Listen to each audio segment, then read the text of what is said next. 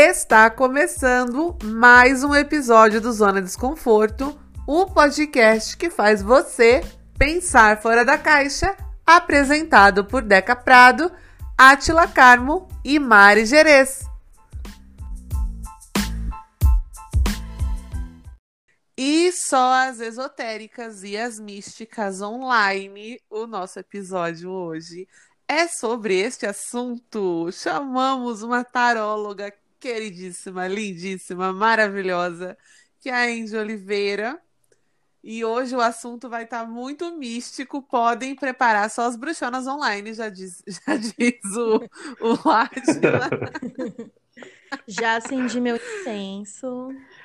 Exatamente. Um, um episódio patrocinado pelo João Bidu. Angel, seja bem-vinda ao nosso podcast, nosso humilde podcast. Ah, e para quem quiser participar, manda um SMS para 45400 com a palavra horóscopo. Liga já! A palavra amor. Oi, gente. Angel, conta aí. Conta aí pra gente quem é você no meio da zona.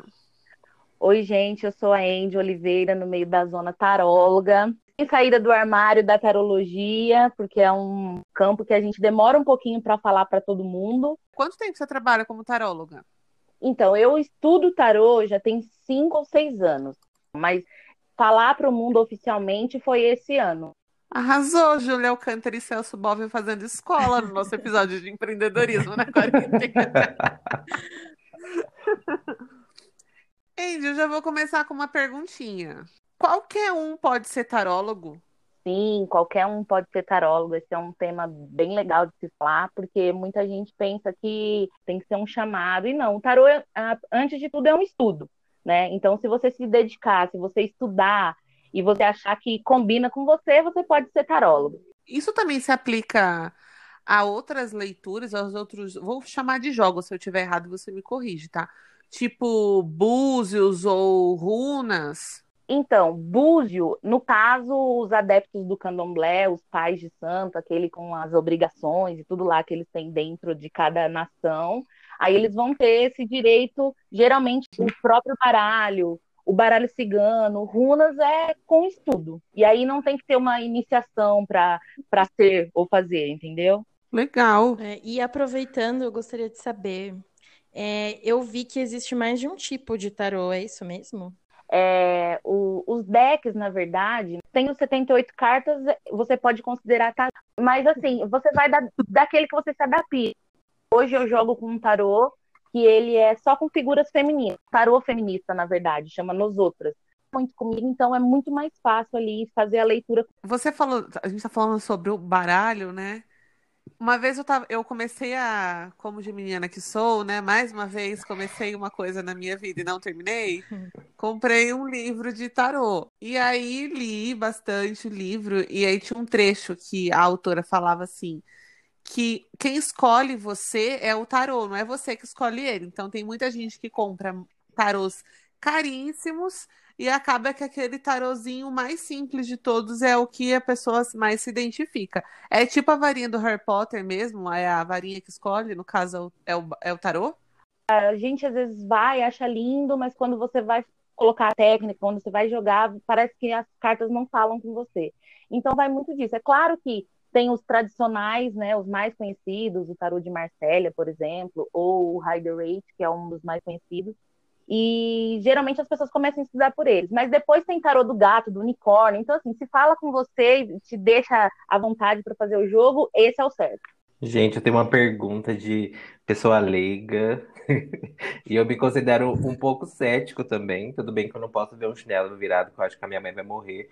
Mas eu queria saber se, assim, quando você joga o tarô, você joga o tarô, não sei se é assim que fala, quando você coloca lá o tarô, você só vai interpretar a carta que sai ou você recebe uma mensagem, você tem um, um lá, que vem para você? Como funciona? Como bomba que sou, eu não posso negar que existe sim uma ali, mas que a gente tem que saber a hora certa, né? Porque senão ficaria fácil e não poderia dizer eu sou a taróloga, tinha que dizer que uma entidade é quem faz o jogo. E uma vez eu fui numa taróloga, ela tinha um centro espírita. E aí, enquanto ela tirava as cartas, né, embaralhava e tal, ela ficou perguntando algumas coisas assim. É, perguntando coisas da, da, das minhas, do meu povo, né, das minhas entidades, porque, para quem não sabe, eu também sou um bandista, assim como a Angel. E aí ela falava muita coisa, tipo, ah, tua baiana tá putaça com você, hein? Ela tá falando um negócio aqui tá putaça. Ou teve uma hora que ela foi falar de um cara e ela falou assim: olha, esse cara aí não vai dar certo, eu acho. É, não falou com essas palavras, tá, gente? Pelo amor de Deus.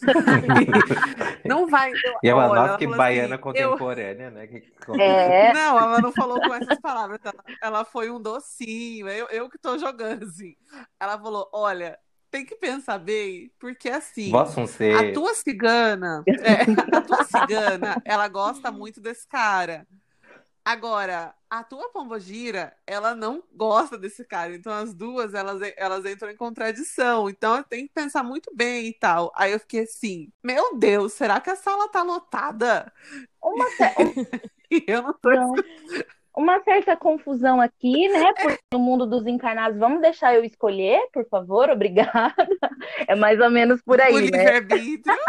então, eu, normalmente, já como médium de Umbanda, eu não tenho essa, esse papo. Se algum dia souberem que eu morri, falar, ah, foi infarto fulminante e tal, podem ter certeza que foi porque alguém apareceu aqui no meu quarto querendo me dar um oi à meia-noite. é, Tudo então, bom, macumbeira? É... Então, às vezes, não adianta eu colocar o meu linguajar que eu tô acostumado, como o mas enfim, e aí a pessoa vai correndo. Queremos saber se no final. Eu ainda insisti, eu tentei sair com ele algumas vezes. Aí eu ficava pensando, acho que não vai dar certo. Acabou não dando certo, mas. Tragou o encontro, né? Aí eu coloquei a culpa no signo dele. É... Você acabou de falar sobre a religião, então eu vou fazer uma perguntinha que acho que você já respondeu, mas na dúvida, né? A religião ela influencia nas tiragens ou não? Assim, uma...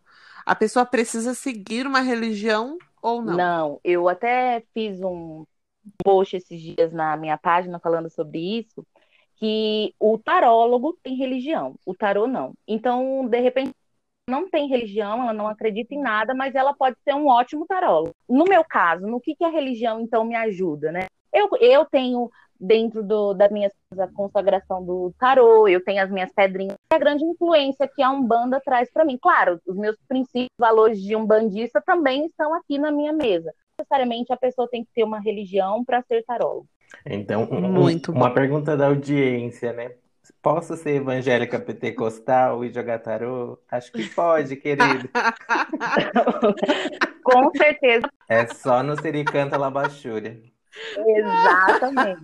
Falaram que estou sentindo uma energia pesada aqui, então já vou fazer um negócio e já vai. Ai, meu Deus.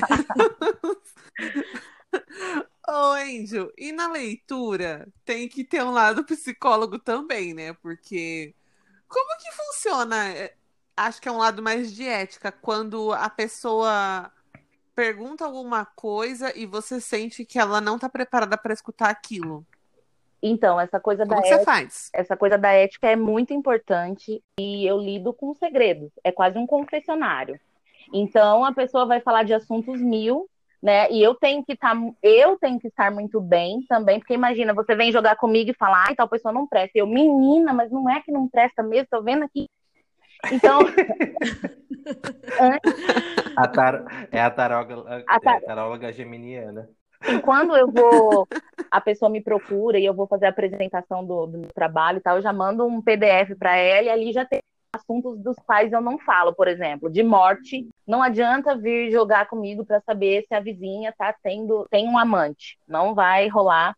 Traição também.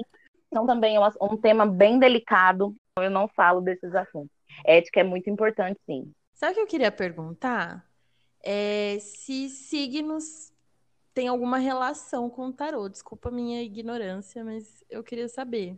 O, o, a astrologia É, ela está relacionada ao simbolismo que às vezes a gente vê nas cartas. A gente vai estudar tarô, a gente vai ver sobre é, as cores e a astrologia também, dependendo do deck, ela vai estar tá ali bem em evidência. Precisa ser, é, ser astrólogo. Eu realmente, eu confesso, eu conheço bem pouco de, de astrologia. É um curso que eu quero fazer, mas se, quanto mais conhecimento você tiver, a sua leitura vai ficando melhor. Eu costumo dizer que aprendi isso com meu professor no curso de tarô. Se tarô é vida, então tudo que a gente tiver, a gente vai colocar na, na mesa e o jogo vai ficar muito mais rico. E assim, para quem nunca é, fez uma tiragem, né? Pediu para um tarólogo ou uma taróloga fazer uma tiragem, é, devem ter algumas dúvidas. Como, por exemplo, o que, que eu pergunto? Se existe uma maneira certa de você perguntar. Por exemplo, estou desempregada. Aí eu quero perguntar: vou conseguir um emprego? Ou eu devo perguntar: o que eu posso fazer para melhorar e abrir oportunidades, chegarem oportunidades para mim? Qual que seria o melhor para que a tiragem seja mais clara? Eu tenho jogado muito para pessoas de primeiras vezes. E quando você é o mais claro possível na sua pergunta, a resposta tende a ser o mais claro possível. Isso também se aplica para amor, né? Porque tem muita gente, não, eu estou falando muita gente sem dados, eu não sei. Os meus dados são vozes dados da minha cabeça. Segundo, é... segundo o Datacu. Segundo o IBGDeca,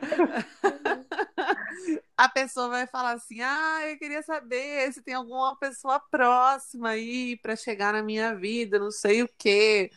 É, o, o tarô existe uma, eu não vou falar precisão, porque isso não tem como existir, né, gente? Nós estamos aqui com livre-arbítrio e cada hora muda uma coisa no mundo. Olha aí 2020 para provar. Mas existe um período para o tarô, para a leitura dele, que a pessoa pode esperar? Então, a, a precisão, como você disse, como porque é o livre-arbítrio, né? Ela pode sair de uma, uma tiragem com vários conselhos e não fazer nada e ter ajudado. E o, o tarô trabalha assim com o tempo, inclusive na resposta. Você consegue fazer jogadas e usar algumas técnicas para você dar tempo. Entendi. Aí ela fala isso daí quando dá o trigésimo primeiro dia a pessoa tá batendo na porta dela. Oi! o, o, o tarô é, é igual religiões de matriz africana, tipo, a, o estudo é oral, não tem um, uma bíblia do tarô, assim, sei lá, um, um livro sagrado que veio passando, porque eu vi que a origem dele, até onde se sabe, é... e nasceu em Milão em 1410, ali nessa época. Tem algum estudo, algum uma literatura ou é tudo oral assim que foi passando? Não tem nada muito certo, né? Fala-se da Itália, fala-se da França, que é, acabou sendo mais oral e não tem um livro único, é mais oral mesmo. Você falou de fazer tiragem para si. Como que funciona? Você também tem esse, esse período de aguardar para tirar de novo?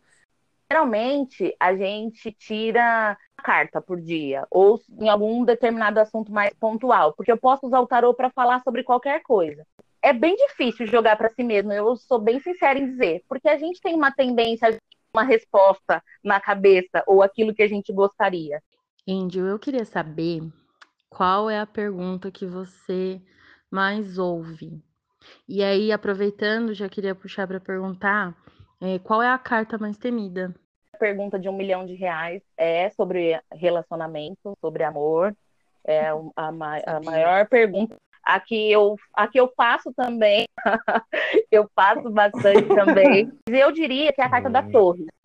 E a carta mais temida então, quando a gente vê a carta da torre, é... primeiro, para deixar claro, não existe cartas que são só negativas ou só positivas no tarô. Mas a carta da torre, dependendo do, do contexto, ela fala sobre um, um hábito, né, um costume, um preconceito, ou até o fim de algum relacionamento, mas que você insiste e vai cair por terra e se você tem que tentar tirar a melhor lição ou isso vai continuar se repetindo. Então a torre é bem temidinha. Eu tô aqui tentando lembrar se já saiu torre para mim alguma vez. Agora eu vou ficar, eu vou ficar atenta.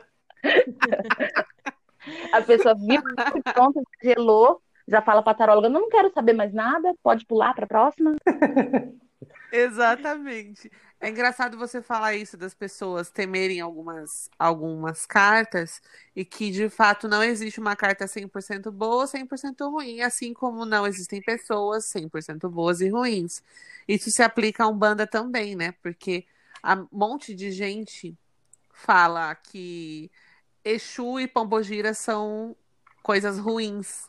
É que faz, é, faz coisas ruins para os outros, né? Sim, é, o preconceito sobre ainda né, é muito grande por falar entidades da esquerda, quando na verdade a gente está só tentando fazer um direcionamento para a aprendizagem, mas que eles são espíritos em evolução e se eles trabalharem dentro da lei, eles não vão fazer mal para ninguém, né? O ser humano é capaz de já esse mal. Mas, dependendo do ser humano e de, da, do intuito dele, ele vai pseudo-entidades para fazer o mal também. Você falou que começou a ler esse ano, e aí teve muitas pessoas que estão lendo pela primeira vez. É, 2020 está sendo um ano ímpar, né? A gente nunca viveu uma coisa como essa. Tá todo mundo lidando com a incerteza.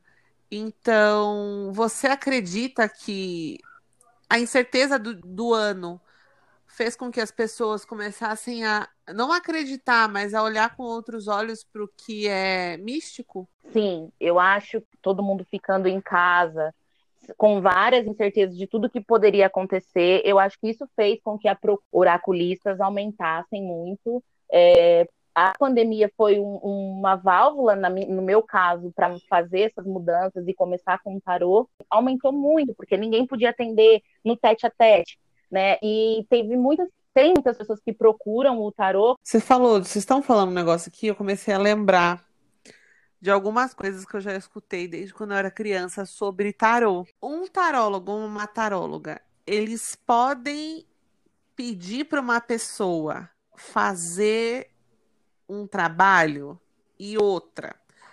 A pessoa que lê tarô, ela pode prometer alguma coisa, tipo, traga o seu amor em três dias? Polêmico. É. é. Ah, essa pessoa ela tem que ser muito corajosa para prometer amor em três dias, né? E fazer trabalho. Amarração, literalmente. Exatamente. E fazer trabalho é interessante porque tem muitos tarólogos que podem ver ali a, a energia do atendimento, ver para que lado está pendendo mais. Agora, o tarô, para deixar claro, né, com a Angel, não vai rolar. É, esse daí também foram os precursores do clickbait, né? Tipo, coloca lá no post, traga seu amor em sete dias, a pessoa desesperada vai até lá, chega até lá, percebe que não é nada daquilo, mas até aí já pagou, já era, né? Porque hoje em dia você tem que ser tarólogo, mas tem que. Nossa, na época do papelzinho colado no orelhão, ou, e divulgando a idade, né? Colado no orelhão. orelhão de ficha, aquele. Exatamente. ficha, ou depois que inventaram o cartão telefônico, é, era muito mais fácil, né? Ai, gente, agora eu lembrei, eu sou muito velho. Eu tive coleção de cartão telefônico, meu Deus do céu. Eu tenho. Nossa, gente. Eu tenho ainda. não. E eu tenho cartão com unidade, porque eu já eu fui ver.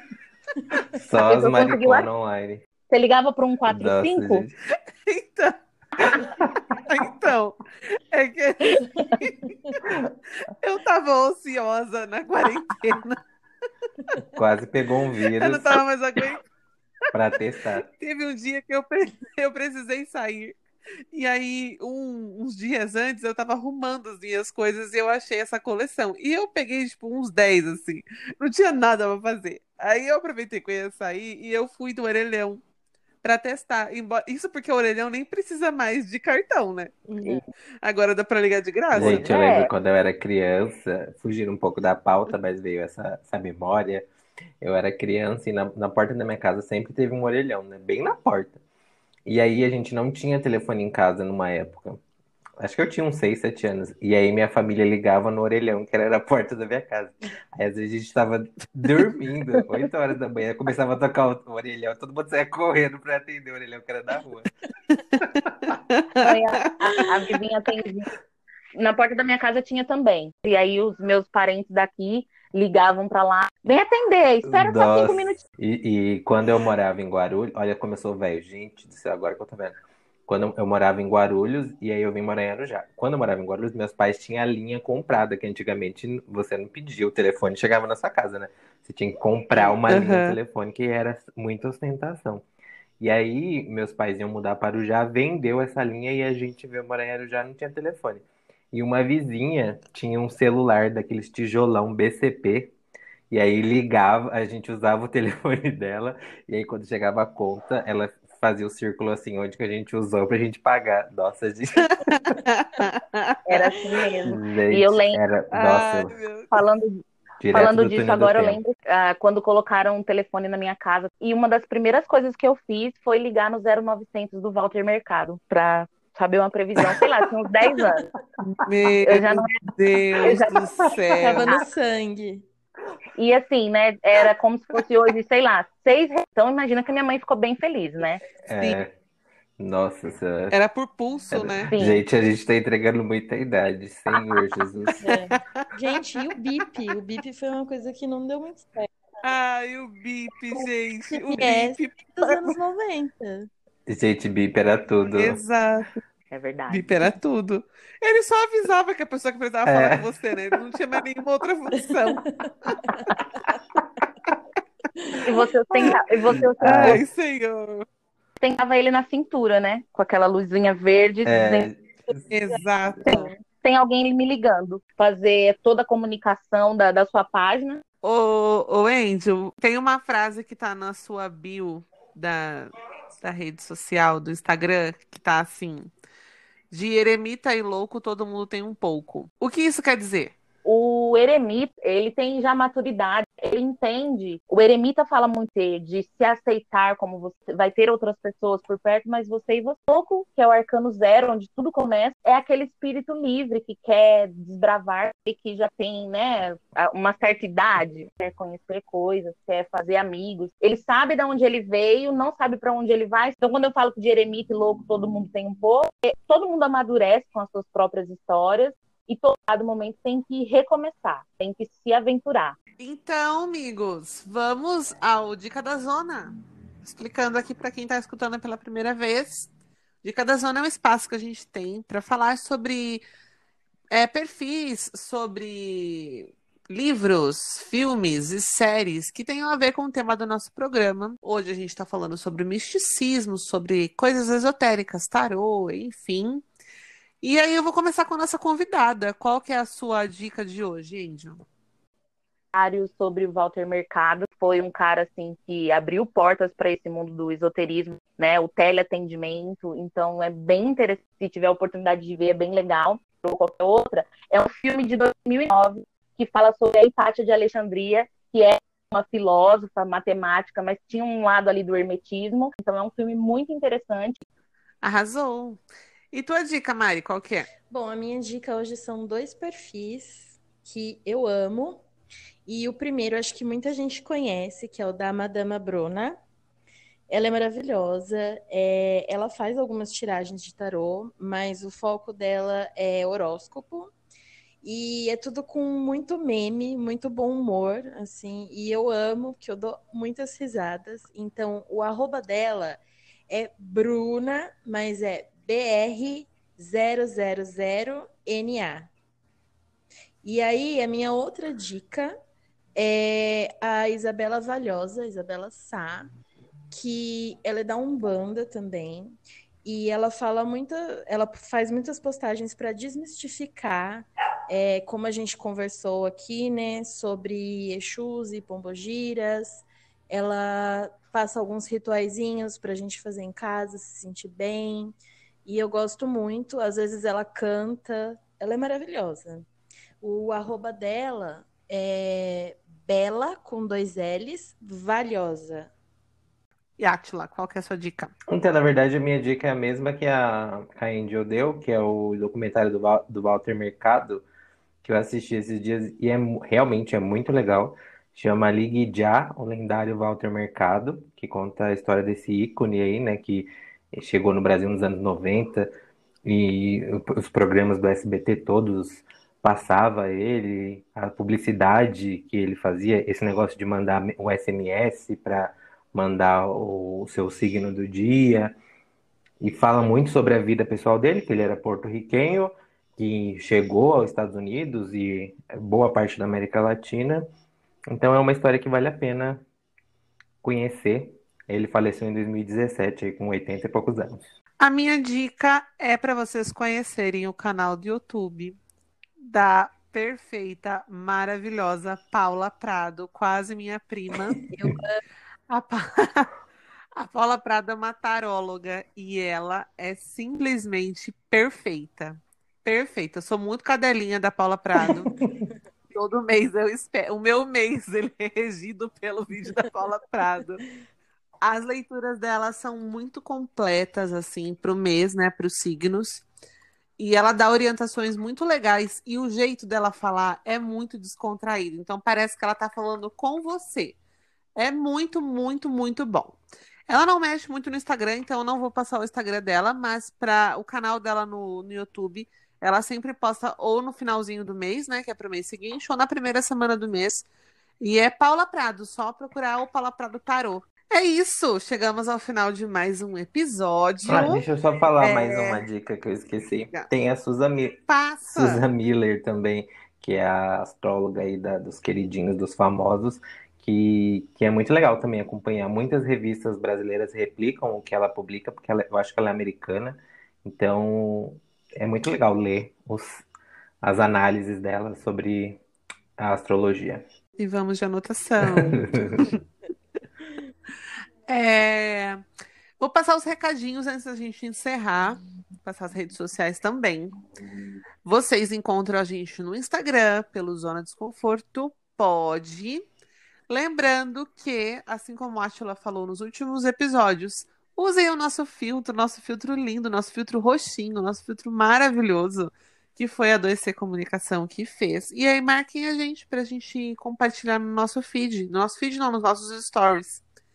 É, no Twitter, vocês encontram a gente pelo Zona Desconforto. No final, ao invés da letra O, é só colocar o número zero, porque algum abençoado Zona Desconforto já foi antes. É. E qualquer dúvida que vocês tiverem, qualquer sugestão, mandem para a gente pelo e-mail podcastzonadesconforto@gmail.com. E vocês me encontram no Instagram pelo arroba Deca Prado, o Deca é com a letra K. Passem as suas redes sociais. Vou começar pela Angel. Passa aí, Angel, qual que é a sua rede social para o pessoal te encontrar e contratar os seus serviços? É, o meu Instagram é ENDIL, Endio.oliveira, minha e vocês vão encontrar lá é, cartas da semana, memes também, e aí pode mandar um direct que a gente fala sobre o jogo, sobre preços e tudo. Boa. E você, Mari? Bom, meu arroba do Instagram é o arroba Mari Gerês. Eu, eu sou Atila Carmo, tanto no Twitter quanto no Instagram. É isso. Ah, eu vou dar um, fazer uns, ah, falar dos comentários que o pessoal fez lá no Instagram. A Letícia, aqui no perfil da Garupa da Vespa, ela falou que ela também adora o perfil da Gossip do dia, viu, Mari? Sobre fofocas. Ai, é tudo, né, gente? Subceleste. Gente, a Gossip, ela foi a melhor coisa que aconteceu, exatamente, no, nos últimos anos aqui pro brasileiro que adora fofoca. Exato.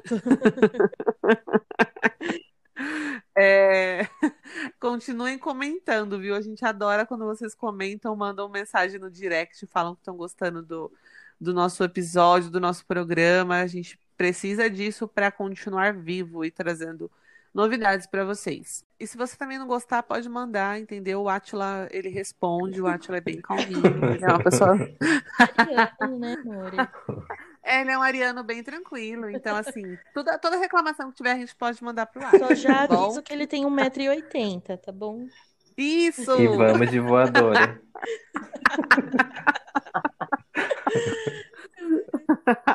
então é isso. Angel, muito obrigada pela sua participação. Foi um, um episódio muito alto astral.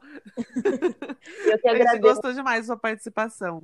De falar um pouquinho disso, né? Levar um pouquinho de tarô e de anda e de tudo para tentar abrir a mente da galera. Ah, eu só queria fazer uma observação, gente. Coloquem, por favor, quem foi que morreu, porque eu concordo com eles. É bem difícil, foi um episódio. é difícil a gente ficar procurando, e nem no tarô, às vezes, a gente compõe um, por favor. Olha o apelo, fica aí esse Para quem não entendeu, volte um programa que vocês vão entender. Volte não, um programa, não, dois, exatamente. São dois. Dois. Exatamente. Dois, é. Então é isso, gente. Muito obrigada a você que ficou escutando a gente aqui até agora. É, um bom final de